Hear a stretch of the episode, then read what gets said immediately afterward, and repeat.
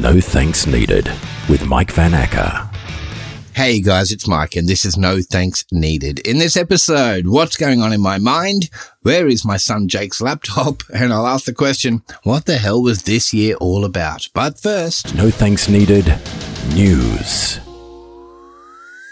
Well, people, it's happening. The coronavirus is back. Sydney has a bunch of cases. At the time of me recording this, it's about 30, but who knows how many it could be by the time you're listening to it.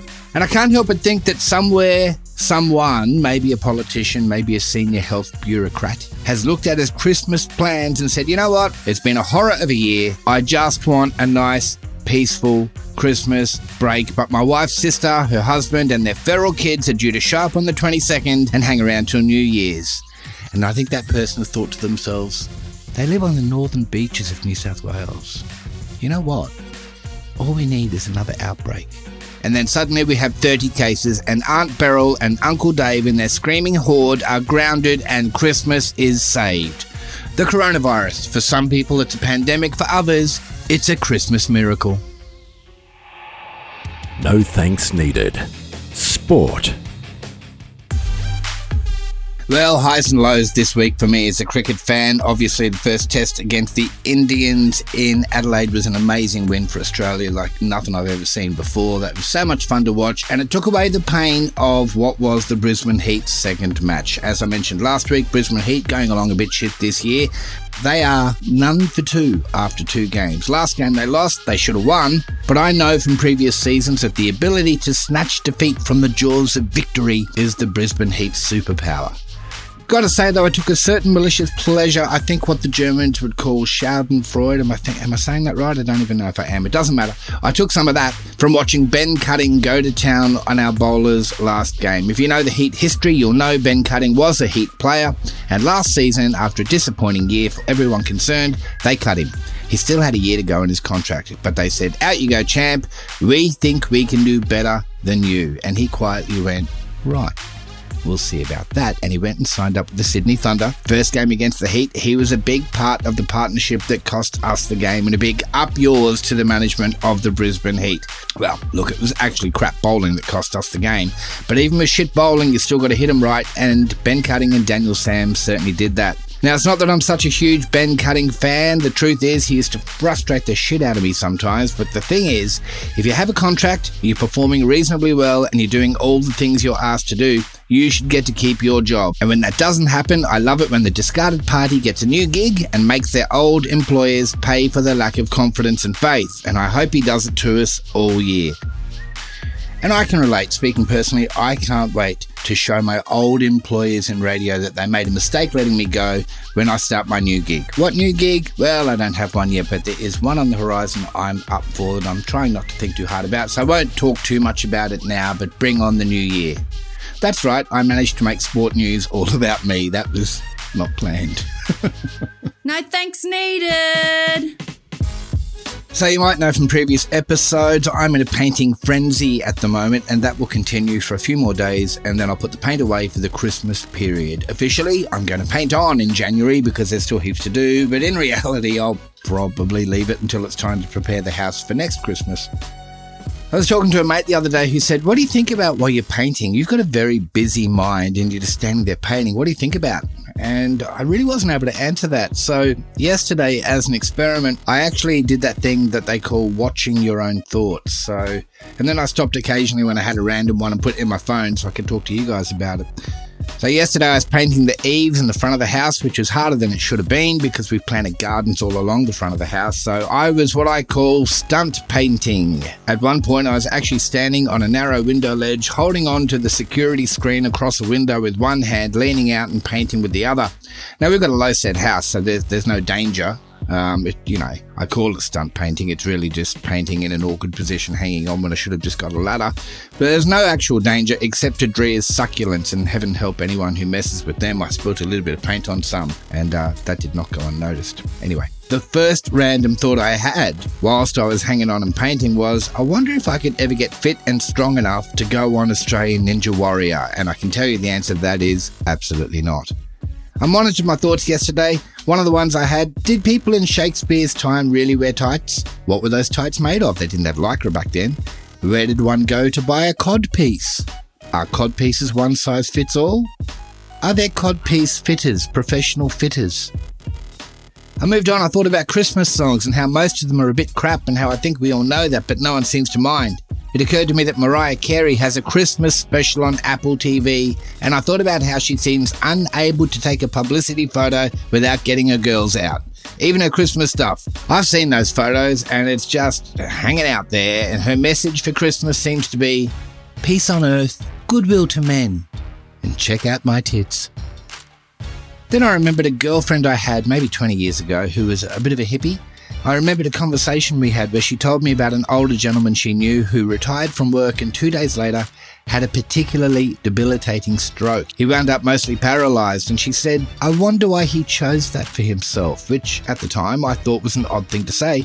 So I asked her, and she said that he and his spirit guide would have mapped out his life before he was born, and he would have made his major life choices based on the lessons he needed to learn. Now, I don't know if that's true, but if it is, and it turns out a spirit guide made life choices for me that are playing out in this lifetime and this year, I promise you that when I die and I see my spirit guide in the afterlife or wherever it is we go, I'm going to kick him in the nuts.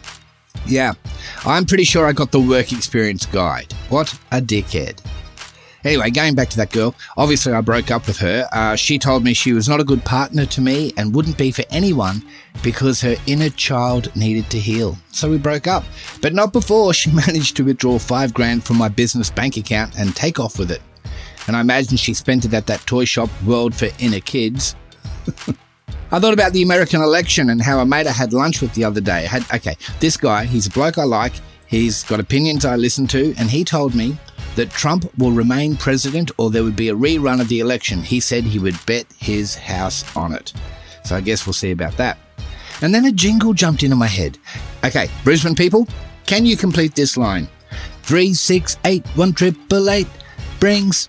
Now, if you're thinking Silvio's to your door, then you were a resident of Brisbane in the 1980s and you'll know Silvio was the first dialer pizza chain in Brisbane, or certainly one of the first anyway. I seem to recall they were bought out by Domino's. Anyway, for better or for worse, and to answer my mate's question, that is the crap that goes through my head while I'm painting. Yeah, you'd think I'd just turn on the radio. Oh, no thanks needed. You know what I hate? I hate it when your kid does something really dumb, but you can't get too angry because it's sort of dumb thing that you might have done or will do or have done. That's happened yesterday. It's still in play, as it were. Jake was out and about yesterday. Uh, he rolled in around 9.30 last night. I was on the couch. He sat down. We had one of those really cool father-son bonding moments where I went, uh, how's your day? Yeah, good. How's yours? Yeah, good. What's new? Uh, uh nothing. Yeah, right. Uh, what are you doing tomorrow?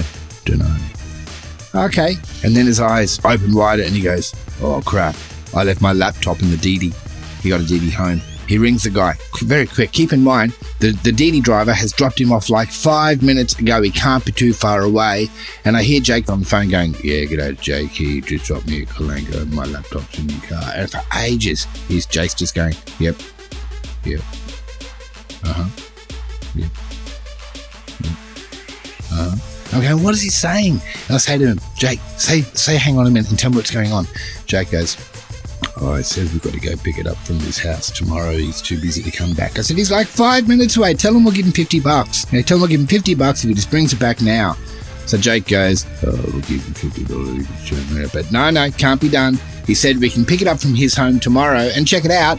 He lives in Goodna. Goodna is like an hour from where we live. So I don't know if we're ever getting the laptop back. That situation is in play, and I'll update you all on that next episode. But the point is, I want to go, mate, how can you be so stupid leaving your laptop in a DD? For God's sake, get your shit together. But it's absolutely the sort of thing that I might do, have done, and almost certainly will do again. So I can't really say too much. Andy knows it. No thanks needed. Well, beautiful people, as it happens, this is going to be my last episode for the year. My producer Gilberto is taking a break, and without him, nothing happens, so I'm taking a break with him. Um, well, not actually with him. I'm pretty sure his bride, Carolina, Carolina, Carolina, I think, uh, would uh, prefer I wasn't there, so I won't be, but I'd like to wish them both a, a safe and happy Christmas. But I got to thinking, what was this year all about? And for me, it's about resilience, I suppose, uh, and I guess it is for a lot of people. But in, in March, when the world stopped, all of my work stopped with it, including a promising lead on a radio gig. And suddenly, for the first time in a really, really long time, I was an unemployed person with no prospects. And I thought to myself, I am not losing my house over this coronavirus shit. So I went out and I hustled. That's right, off to the valley I went, where I worked a street corner for an entire day. Came home with $25.25, and Drea said, Which cheap bastard gave you 25 cents? And I said, All of them. Uh, that's an old joke, sorry. Possibly the reason I'm still unemployed, don't I? In actual fact, I went out and I hustled. I worked for a lawn mowing company. They sent me the client's details. I went and mowed their lawn. I stacked shelves at Coles, and it's funny to me that the media say things like, oh, they're not prepared to go out and stack shelves. You know what? It's actually good money. Coles are a good company to work for, and just quietly, not an easy job to get. I had to dance like a monkey at the audition, not not literally, but almost. Uh, I said audition. I've just realised at the job interview, at the job interview to get the job. In July, trivia started up again, and I picked up two new trivia rooms, and we're up and running, and it's all good. Along the way, Drea's COVID business is kicking ass too, so we're going to be okay. Second, third, fourth, or fifth waves notwithstanding. Sometimes you just got to keep on going, even when you don't want to. And that's actually the message I tell myself about the podcast, to be honest. Um, not that I don't want to keep going, I do, I enjoy it, but I can honestly say out of the 27 episodes we've done, there's been maybe one or two that I thought were okay. In the beginning, I could barely listen to them. Uh, luckily, my beloved listeners are not quite so judgmental, uh, so thank you for hanging in there. I really appreciate your support, and I'm committed to doing this until I get good at it. Shoutouts this week to Stephen Head, a retired comedian with one of the best comedy minds I've ever seen. A huge loss to the comedy world when he pulled the pin. Uh, but you should all subscribe to his um, Instagram account, Stephen's Work Lunch. It's hilarious. I'm not going to give you any details, just do it. Also, shout out this week to my brother Andrew Nason, my partner in crime in most things. One of the highlights of the year was running COVID trivia, trivia shows online, where I mostly drank beer whilst Andrew and I asked questions, and he did his best to keep the whole thing on an even keel. Also, to my neighbours Marg and Warren, and my next door neighbours, beautiful people who themselves have had an especially challenging year. I know Marg listens every week, and I love that about you guys. My final shout out to the year go to Jake and Drea, both of whom are essential to this podcast. If they didn't do the stuff they do, what would I talk about? Love you both. Have a happy and safe Christmas, beautiful people. A great new year. I'll be back with a new app dropping on January 11. Until that time, I'm going to be looking for stuff to talk to you all about. Drop me a line if you want to uh, via the Facebook page. It's probably the easiest way. I'd love to know how you're getting on. I'll miss you guys. I'll talk to you January 11. Bye. No Thanks Needed with Mike Van Acker. Produced by the Podcast Boss.